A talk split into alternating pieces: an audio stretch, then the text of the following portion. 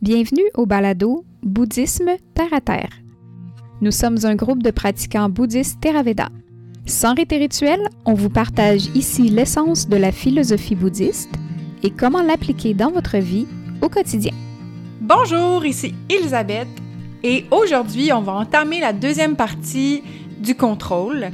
La première partie portait vraiment sur un type de contrôle que face à une situation extérieure ou intérieure stressante, confrontante, comment qu'on peut venir se mettre en mode tendu puis en résistance, puis qu'on va vouloir venir contrôler puis reprendre les rênes de la situation, mais tout ça avec une attitude vraiment à l'intérieur de contrôle, c'est-à-dire tendu et attaché.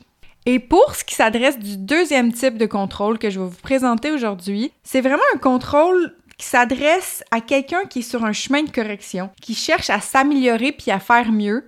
Mais en même temps, ça vient aussi rejoindre certains types de gens qui ont vraiment intégré la pensée qui en font jamais assez. Au final, ça rejoint tous les gens qui veulent faire mieux, puis que quand ils voient quelque chose qu'ils n'aiment pas à l'intérieur d'eux-mêmes, ils vont y aller en mode contrôle, en mode tendu, puis qu'au lieu de l'exprimer ou de le laisser sortir, ou au lieu de bien faire en le laissant aller tout simplement, ils vont venir refouler, ils vont venir se ronger de l'intérieur et ils vont venir avec cette tension-là essayer de faire mieux. Mais on s'entend-tu que quand on fait face à plein de défauts, de ça qu'on appelle, ça, ça veut dire impureté, quand on est face à tout ça, la manière automatique de venir enlever ça ou gérer ça ou tempérer ça, ben c'est avec le contrôle. Mais de faire ça avec le contrôle, ça en vient au fait de tenter d'enlever un défaut, une impureté, en rajoutant une impureté par-dessus.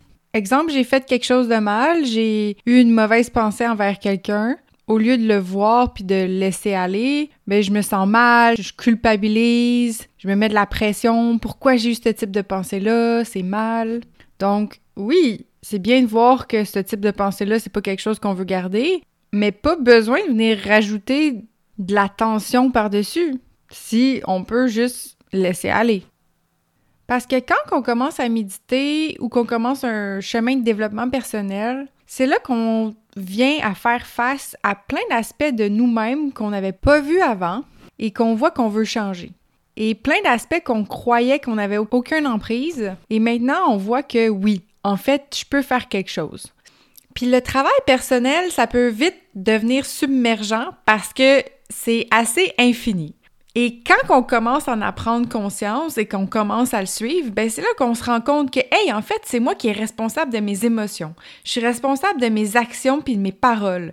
Donc, faut que je fasse attention c'est moi qui est responsable de développer mes qualités puis d'enlever mes défauts. Fait qu'il faut toujours que je sois attentif puis conscient puis qu'à chaque instant je regarde OK, qu'est-ce qui se passe à l'intérieur? Faut que je devienne une meilleure personne, je suis responsable de toujours faire plus puis je veux réussir à plus être l'esclave de mes désirs, plus être l'esclave de l'ego, faut que je sorte de tout ça. Puis là, en plus, Elisabeth, dans son podcast, elle me dit que si je fais quelque chose de mal puis que je garde la culpabilité ou que je m'en fais pour ça, ben ça aussi c'est mal. Fait que là, je vais essayer de contrôler ma culpabilité qui est née à cause que j'ai fait quelque chose de mal. Ce que je voulais exprimer, c'est qu'au nom de la performance ou au nom de la méditation ou au nom de je sais pas quelle idée, on peut venir se mettre des super standards sur nous-mêmes et du fait même une super pression sur soi-même. Puis à travers ça, ben, être tout le temps en fait en contrôle parce que c'est comme oh là, ok, j'ai telle émotion, c'est pas bon. Ok, là, il y a telle affaire qui rentre en dedans, j'ai tel désir. Oh non, c'est mal.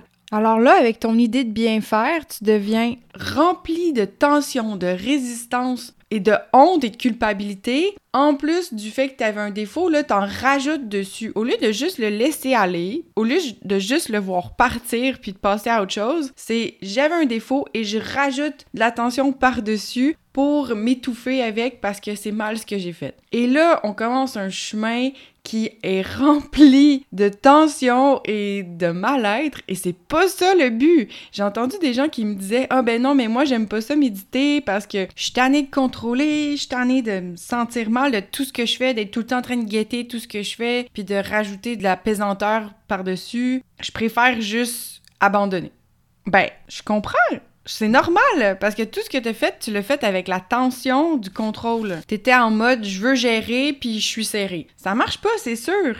T'étais pas avec un esprit léger, un esprit clair, un esprit détaché, un esprit flexible. C'était fait tout avec une instance qui est fixe, qui est serrée, qui est attachée, qui est dans le sujet. Je comprends qu'on abandonne.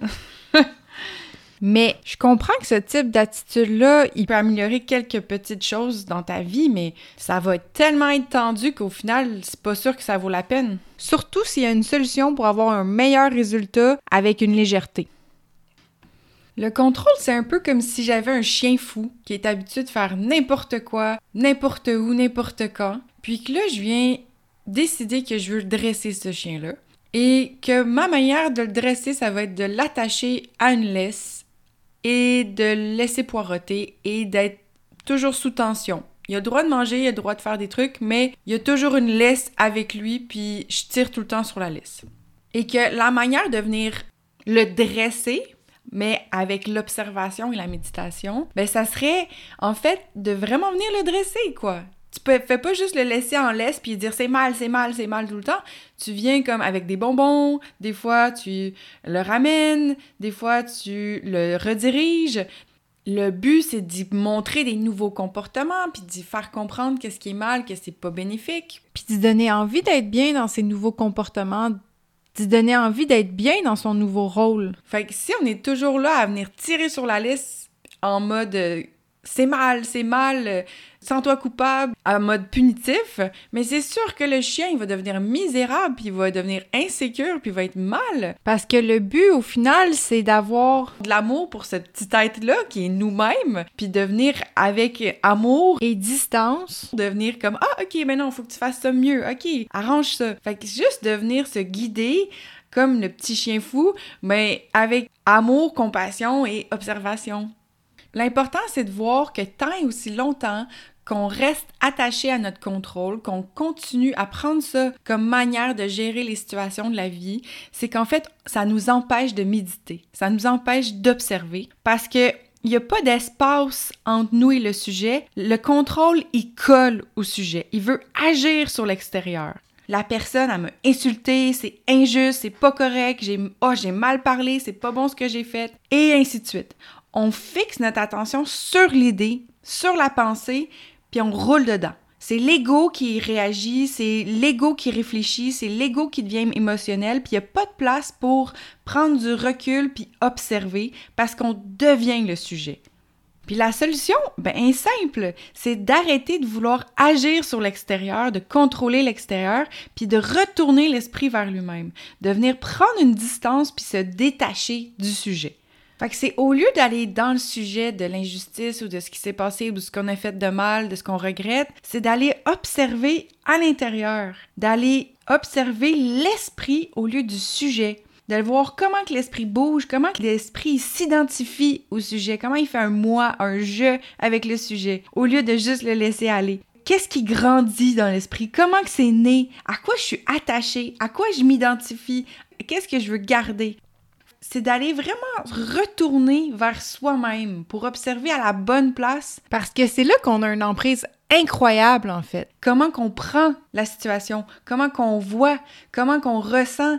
C'est pas avec le contrôle, c'est pas avec l'attention, c'est pas avec la résistance, c'est avec l'observation. Je vais regarder à quoi je m'identifie, à quoi je suis attachée, mais c'est pas en mode c'est mal, avec un jugement, avec l'attention, c'est juste j'observe tout simplement comme si c'était quelqu'un d'autre, comme si je suis pas attachée à qu'est-ce que je pense, à qu'est-ce que je dois être, à qu'est-ce non, juste j'observe sans juger. C'est comme de venir voir c'est quoi le problème à l'intérieur, c'est quoi le dysfonctionnement dans nos rouages, dans notre mécanisme qui nous tient tout le temps dans cette souffrance-là, dans notre mécontentement, dans notre insatisfaction. Donc, que ça soit sur un sujet extérieur comme Ah, ça c'est injuste, ça met en colère, ou que ça soit sur même un sujet intérieur de Oh, j'ai de la colère à l'intérieur ou j'ai de la tristesse, de pas venir tomber dans le sujet, de pas devenir avec un serré puis en mode culpabilité et honte, parce que encore une fois, boum, tu retombes dans le domaine du contrôle, de ah zut, c'est pas bien, c'est pas correct. Puis là, ben, au lieu de juste laisser aller puis de laisser tomber ton truc, ben, tu rajoutes par-dessus tu le nourris et ça vient t'étouffer au lieu de juste te rendre libre. Puis oui, c'est normal que ça va faire ça. Au début, quand on commence à méditer, c'est ça notre automatique, c'est ce qu'on connaît le contrôle. Mais tranquillement, on veut venir observer, puis observer, ça veut juste dire se distancer du corps et de l'esprit, de voir, hey, c'est pas moi. Le corps, je l'ai pas choisi, il devient malade, je le contrôle pas, j'aimerais avoir telle force, je l'ai pas. L'esprit, c'est penser son automatique, il me fait sauter d'une branche à l'autre comme un petit singe. Il me rend malheureuse. Moi, mon but, c'est d'être heureux, puis il me rend malheureux, il me rend anxieux. L'esprit, c'est pas moi, puis le corps, c'est pas moi. Dans le sens que je peux pas faire un moi avec ça parce que c'est une machine automatique. Autant que le corps, c'est une machine automatique, que l'esprit, c'est une machine automatique. Fait d'arrêter de faire un jeu, juste devenir Juste venir être intéressé de voir, hey, comment ça marche cette machine-là? Comment ça c'est automatique? Pourquoi j'ai tout le temps envie de m'y associer à cette machine-là puis de rajouter par-dessus au lieu de juste laisser aller ce qui monte puis ce qui vient? Ça vient, puis tu le laisses partir comme c'est venu. T'arrêtes de faire un jeu avec. Puis là, je vais vous donner une idée de comment que nous, on vient pratiquer l'observation. Quand tu vois qu'il y a quelque chose qui naît, tu fais juste en prendre conscience. Ça, c'est déjà une grande étape parce que souvent, on se rend même pas compte de ce qui se passe à l'intérieur, on se rend pas compte des mécanismes, on sait pas c'est quoi le contrôle. Là, je vous en ai parlé, vous savez quoi observer. Fait que juste, tu prends conscience de qu'est-ce qui se passe à l'intérieur. Après, la partie que le monde ne sont pas habitués, c'est de pas venir rajouter de défauts, pas venir rajouter du contrôle, pas venir rajouter de tension, juste observer. Juste voir, c'est quoi? C'est quoi le sujet? C'est quoi l'émotion? C'est quoi l'idée? C'est quoi qui naît? C'est quoi je veux m'identifier? C'est juste c'est quoi? À l'intérieur, qu'est-ce qui bouge à l'intérieur? Tant et aussi longtemps que tu t'identifies à cette idée-là, à cette émotion-là, au sujet, ben tu vas pas réussir à l'observer. Faut vraiment que tu crées une distance pour l'observer parce que si tu es, tu ne peux pas regarder, tu es. Et que si à l'intérieur tu vois ah ben j'ai telle émotion ou j'ai telle pensée, ben si tu es cette pensée-là, tu vas vouloir agir dessus. Tu vas vouloir aller avec le contrôle, agir dessus. Parce que je suis cette pensée-là. Donc, tu veux venir la bouger, la changer, la en avoir honte. Tu fais une suite sur ça parce que tu es encore cette pensée-là. Tu t'associes à cette pensée-là. Donc, ça crée une suite. Mais si tu fais juste vraiment la voir comme qu'elle est, puis la laisser aller, juste comme, OK, mais c'est une pensée et voilà, tout simplement, ben, ça brise toute la chaîne de la suite. Donc, exemple, j'ai une pensée de colère. Ben, je vois la pensée de, oh, là, je suis en train de d'être pas contente avec cette personne-là, ben, OK, c'est tout. Je le vois, puis instantanément, ça, s'enlève parce que je garde pas mon idée que c'est correct d'être en colère. Je garde pas mon idée de oh, c'est mal pourquoi j'ai eu cette pensée-là, j'ai honte. Juste j'ai vu, puis j'ai laissé aller. La pensée de colère, j'ai vu qu'elle était inutile, j'ai vu qu'elle servait à rien, je le sais, donc je la laisse aller. Puis pour avoir ce détachement-là face à des émotions, face à des pensées, ben on peut juste comprendre le principe général de on veut pas ça, puis on est capable de l'appliquer, mais en, vrai, c'est pas de même que ça se passe parce qu'on est attaché à ces idées-là, à ces concepts-là, puis à ces émotions-là. Donc, c'est plus subtil que ça le travail, mais si vous êtes capable d'enlever tout one shot, euh, je vous le souhaite.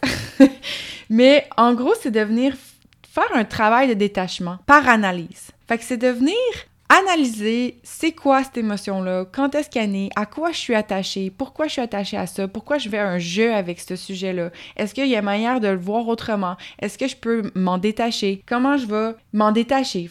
Exemple, je suis attachée au regard que les autres ont sur moi. OK, ben, je peux aller voir d'où ça vient. Mais pour nous, d'où ça vient, c'est pas tant important de la faute des parents. Là. Si L'important, c'est vraiment plus qu'est-ce qui naît au moment présent, comment que ça prend forme, avec qui que ça prend forme, dans quelle situation ça prend forme, qu'est-ce qui naît à l'intérieur, qu'est-ce qui grandit à l'intérieur, qu'est-ce que je laisse se bâtir, qu'est-ce que je laisse la place à l'intérieur. Fait que là, tu viens observer ça, puis un moment donné, à force d'observer puis de le voir toujours grandir, t'en deviens tanné tu deviens tanné de le voir, tu deviens tanné, puis c'est pas un tanné de encore contrôle, c'est un tanné de juste comme OK, là j'abandonne, je, veux plus laisser la place pour grandir, j'ai plus l'énergie pour ça. Puis cette espèce de tanné là que j'ai pas de meilleur mot pour décrire, ça, laisse la place à le laisser aller en fait. C'est qu'au lieu de voir OK, là j'ai la colère, j'y crois, OK, c'est bien, j'embarque dedans.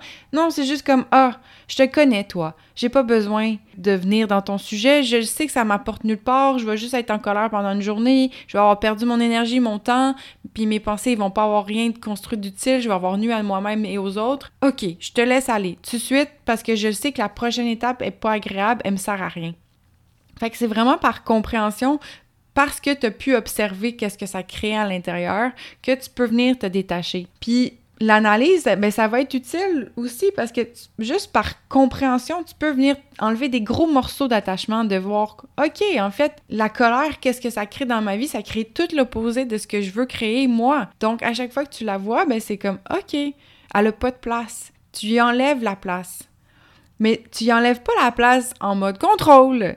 Non, non, non. Tu l'enlèves la place juste en mode léger, en mode bienfaisant, en mode compassion pour soi-même.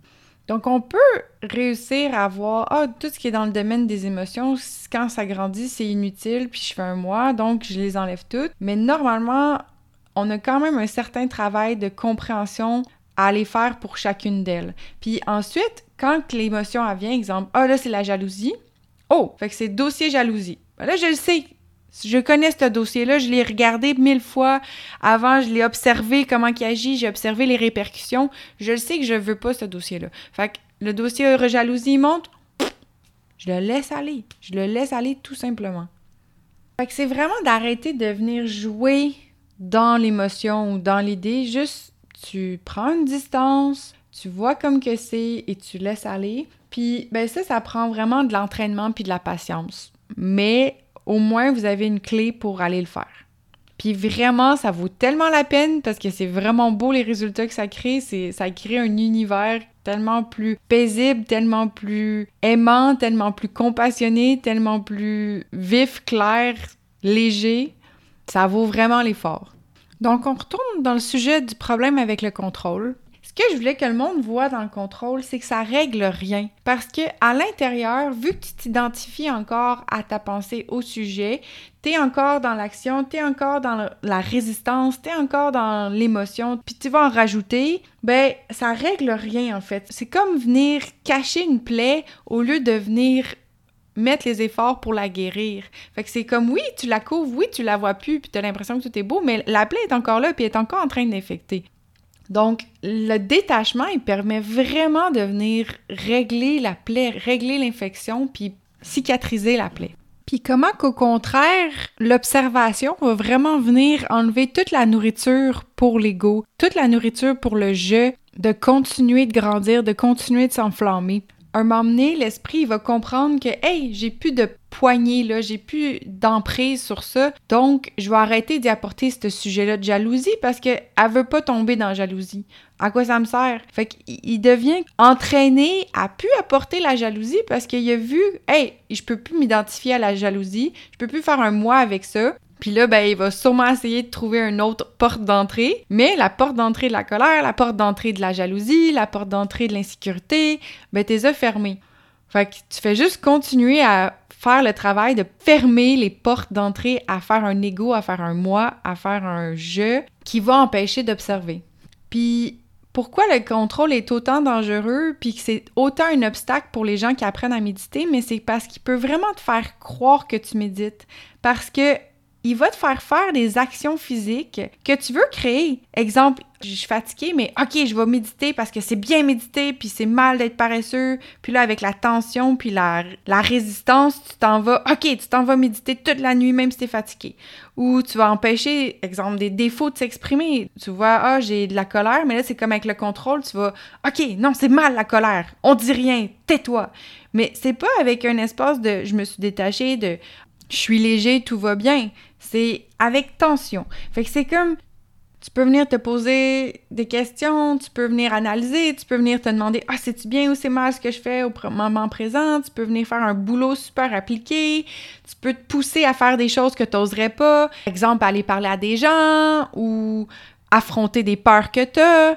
Tu peux vraiment faire plein d'affaires qui vont t'amener à un niveau de vie meilleur mais le problème, c'est que ça va être fait avec le contrôle, puis ça va être fait avec la tension, ça va être fait avec la résistance, puis à l'intérieur, c'est pas léger. C'est tendu, puis c'est pas fait avec observation, fait que ça va venir te gruger l'intérieur. Fait que le but de la méditation, c'est vraiment pas ça. Puis au début, c'est quelque chose qui est difficile à concevoir, cette nouvelle attitude face aux choses qu'on fait qui sont pas correctes, mais que vraiment faut venir intégrer. Si on veut sortir de ce cercle de contrôle-là, puis l'incapacité à vraiment observer et se détacher. Puis même si le contrôle est devenu quelque chose de habituel, puis qui est devenu quelque chose de confortable, qui est devenu quelque chose avec quoi qu'on a de la facilité à gérer notre vie, puis qu'on est content avec, ben c'est ça, faut venir voir les dangers puis comment qu'il y a quelque chose de mieux qui peut s'offrir à soi. Et à force de côtoyer des gens qui ont le caractère euh, contrôleur assez chronique, j'ai pu observer certains traits de caractère. Le premier, là, ça va vraiment être le debit. Comment que la personne, elle va vouloir bien faire, mais toujours se sentir coupable de tout. Puis le Dobby, ça fait référence à Harry Potter, le petit euh, Telf qui se tape la tête ses murs à chaque fois qu'il fait quelque chose de mal. Mais c'est comme la personne, elle, sent vraiment que en se punissant mentalement, en se sentant coupable, en gardant l'émotion, en gardant le sujet, en mode auto-flagellation, c'est comme ça qu'elle va venir faire bien c'est en se punissant qu'elle va faire bien, puis c'est en faisant ça qu'elle va régler la situation ou atténuer le, dommage qu'elle a fait. Mais ça, c'est vraiment une fausse croyance, puis c'est pas réel tout, puis il faut vraiment que la personne vienne réussir à le voir pour elle-même.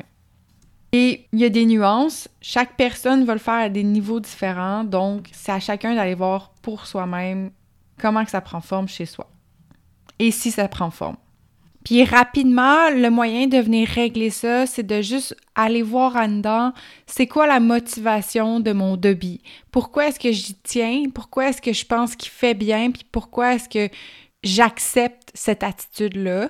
Puis chaque personne, ça va être un peu différent. Fait que c'est vraiment d'aller voir pour soi, c'est quoi qui me motive, c'est à quoi je suis attachée en faisant ça, c'est quoi qui pour moi est bien là-dedans, puis d'être prêt sortir de ce comportement-là, puis de se détacher, puis de voir comment c'est nuisible au lieu d'être utile.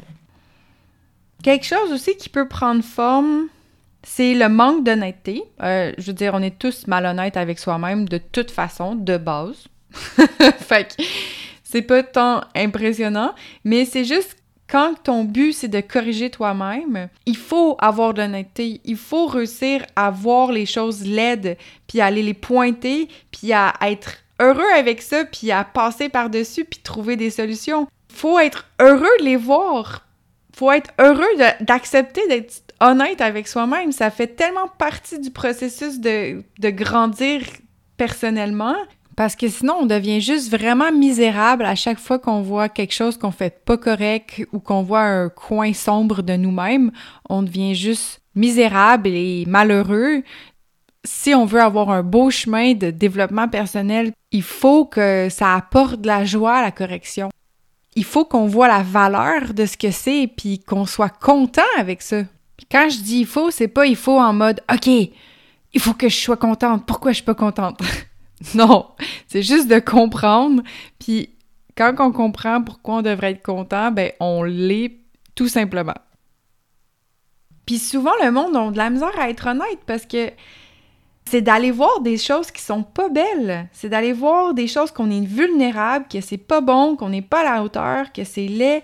On va se sentir submergé, on va se sentir pas bien, mais c'est pas ça, en fait, que c'est supposé créer, parce que ça crée ça parce qu'on s'identifie à cet objet-là, à cet aspect-là, à cette émotion-là, mais c'est pas ça qu'on est. On s'identifie simplement. Fait que si on arrive juste à aller le voir, sans créer un moi avec ça, puis de juste venir voir, OK, il y a ça, comment que on va réussir à enlever ça, comment qu'on va réussir à agir différemment, comment on va réussir à sortir de ce pattern-là, de ce caractère-là qu'on voit qui est nuisible pour soi et les autres? Mais si tu veux tout le temps être en contrôle, puis tu veux te sentir fier, puis tu veux être dans l'ego, puis tu veux être « wow, je suis bon », puis te renvoyer cette image-là parce que c'est important pour toi, ben ça va être dur d'aller être honnête. ça va être dur d'aller gratter dans ces coins-là qui sont pas beaux. Mais vraiment, c'est nécessaire pour grandir, c'est nécessaire pour se corriger. Donc, pour commencer ce ménage intérieur-là, il faut bâtir de l'honnêteté, puis il faut être à l'aise à aller voir nos aspects pas beaux, puis de leur donner de la compassion, puis tranquillement réussir à en sortir. Ensuite, le prochain trait de caractère que la personne qui a appris à contrôler peut avoir, c'est le fameux je veux être aimé. Bon, ça, c'est quelque chose que je pourrais parler pendant des heures, mais je vais venir ici en parler un peu de manière abrégée. Quand on dit je veux être aimé, c'est-à-dire que comment que les autres nous voient va définir à nos propres yeux notre propre valeur. Au final, il y a beaucoup de gens que une grande motivation dans leur vie, c'est les autres. De quoi ils vont l'air aux yeux des autres, comment les autres vont les percevoir.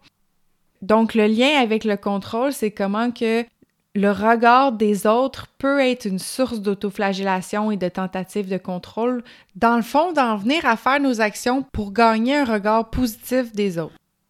Ce qui devient important, c'est le regard de l'autre, l'opinion, l'interprétation de nos actions, le jugement, l'idée que les autres se font de nous.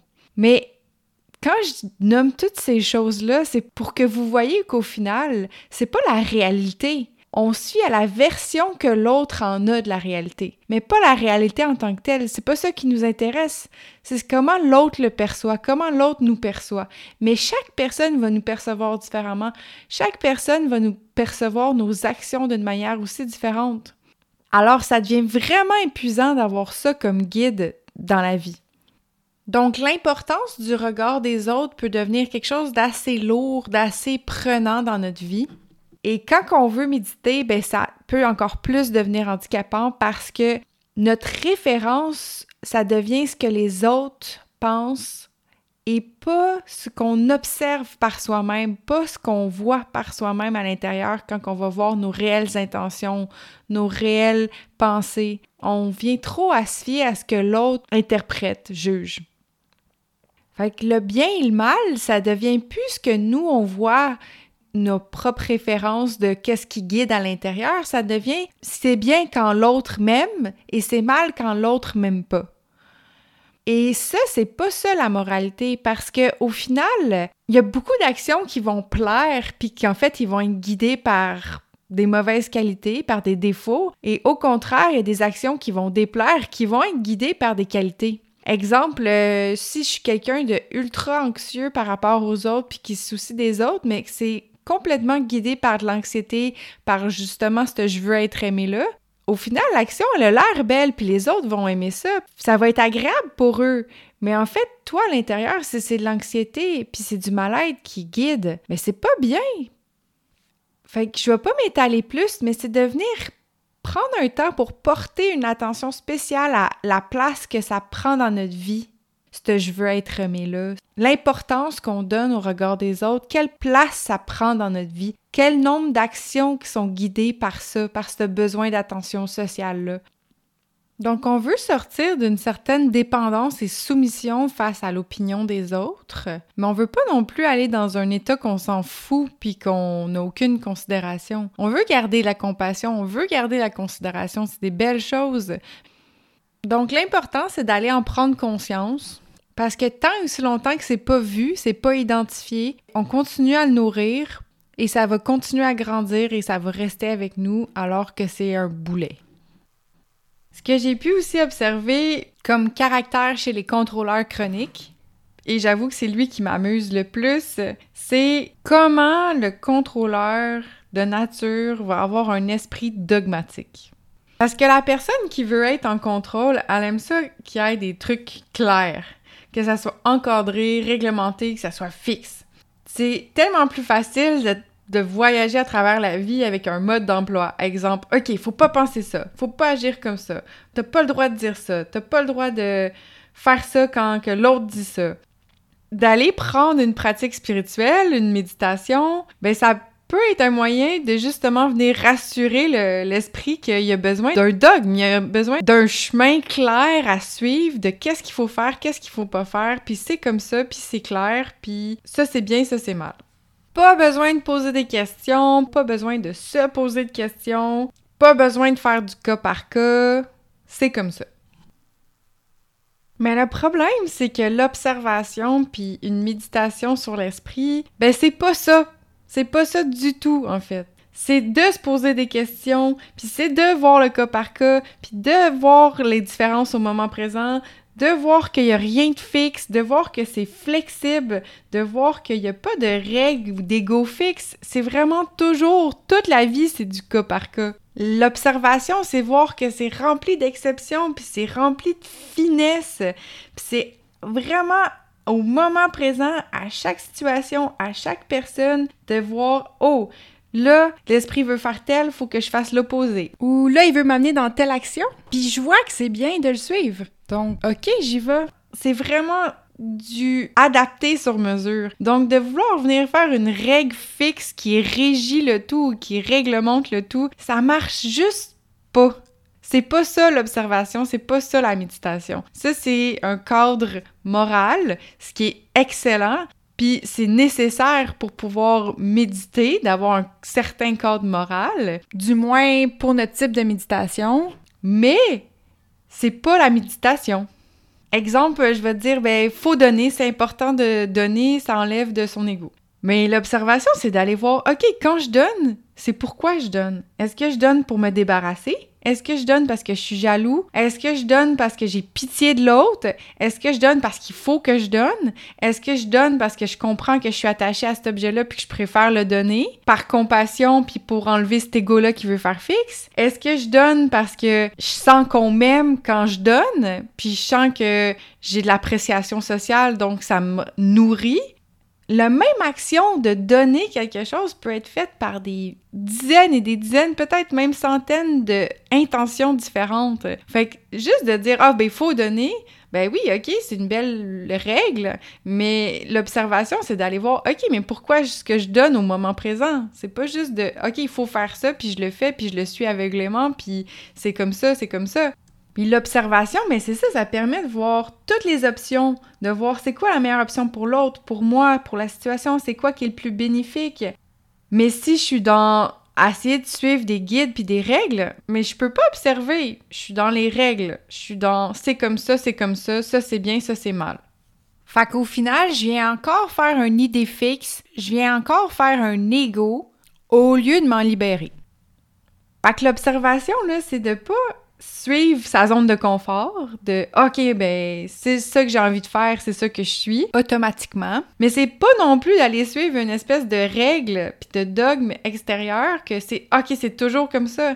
C'est vraiment d'aller voir à l'intérieur c'est quoi la décision la plus sage en étant détaché du sujet. Ça, c'est l'art de l'observation. Puis pour finir, je voulais venir présenter un autre aspect du contrôle qui est à guetter pour les méditants. Puis c'est comment que le sentiment de contrôle peut s'immiscer et bâtir un ego. C'est-à-dire, la personne, elle médite, elle ramène l'esprit, elle tombe pas dans le sujet, elle se détache, elle prend ses responsabilités au moment présent de ses actions, de ses émotions, elle grandit, euh, elle voit qu'elle peut observer.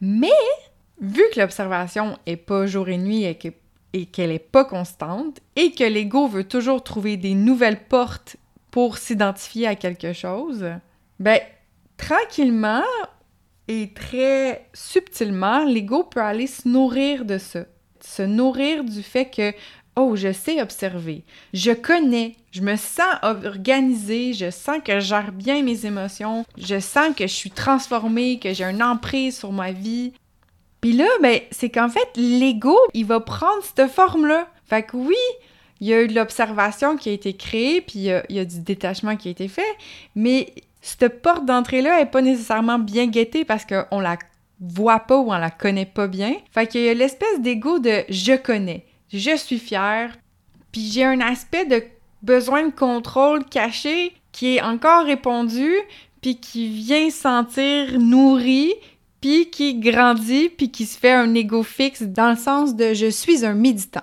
Je sais méditer et je suis bon, je connais. Tout ce que je fais, c'est plus brillant qu'avant, donc j'aime ça. Donc, pouf, l'ego m'agrippe et me prend au piège et je m'identifie. Je fais fixe, je sais contrôler, je connais, je médite. Puis ça nourrit le besoin de contrôle, le besoin de posséder, le besoin de faire fixe, le besoin de sécuriser, le besoin de connaître. Fait que ça vient comme vraiment nourrir l'ego que on est en train d'essayer d'enlever, on est en train d'essayer de, de dissoudre. Puis là, on est en train en fait de subtilement, à travers le besoin de contrôle caché, ben on vient nourrir l'ego on est encore capable d'observer, on est encore capable de dropper les émotions. Mais il y a cet ego-là qui se bâtit en parallèle. Puis ça, l'ego du méditant, du je, je connais, je sais, je suis bon, tout est beau, c'est un ego qui est difficile à aller voir parce que, en fait, c'est agréable, puis c'est pas confrontant à rien. Fait c'est plus si quelqu'un arrive puis il te met face au fait ah tu connais rien puis t'es bonne à rien puis ci puis ça ben là ça le cet ego là il va être chambranlé mais si ça arrive pas ces situations là ben en fait cet ego là il va pouvoir s'immiscer puis il va pas être reconnu il va pas être vu parce qu'il est subtil puis il est juste comme agréable jusqu'à temps qu'il soit confronté mais c'est pas nécessairement qu'il va être confronté parce que effectivement tu es meilleur que pas mal tout le monde autour de toi dans tes attitudes, dans ta capacité à gérer, dans ta capacité à voir tes émotions. Donc, tu es rarement confronté par des gens qui te disent ben non, en fait, t'es nul. Puis t'as un gros ego. Ce genre de situation-là qui viendrait en fait chambranler quelque chose à l'intérieur, puis que là, tu pourrais voir, oh, OK, il y a quelque chose qui bouge à l'intérieur, il y a un truc qui est fixe, j'ai fait un ego avec ça, je fais un moi avec ça, puis là, je peux venir le voir, puis l'enlever. Fait bref, c'est un aspect intéressant qui est un peu relié au contrôle parce que le, le, méditant qui se sent en contrôle, qui se sent en contrôle de sa méditation, ben peut au final se bâtir un ego qui va le bloquer dans sa méditation. Donc, pour conclure, aujourd'hui, je vous ai parlé de comment que quand on commence à méditer, on fait face à plein de défauts qu'on n'avait pas vus avant et que ça peut amener une pression si on est dans le contrôle et comment que si en fait on est épuisé et qu'on ressent cette pression-là, ben c'est parce qu'on est dans le contrôle et non dans l'observation qu'on cherche à avoir.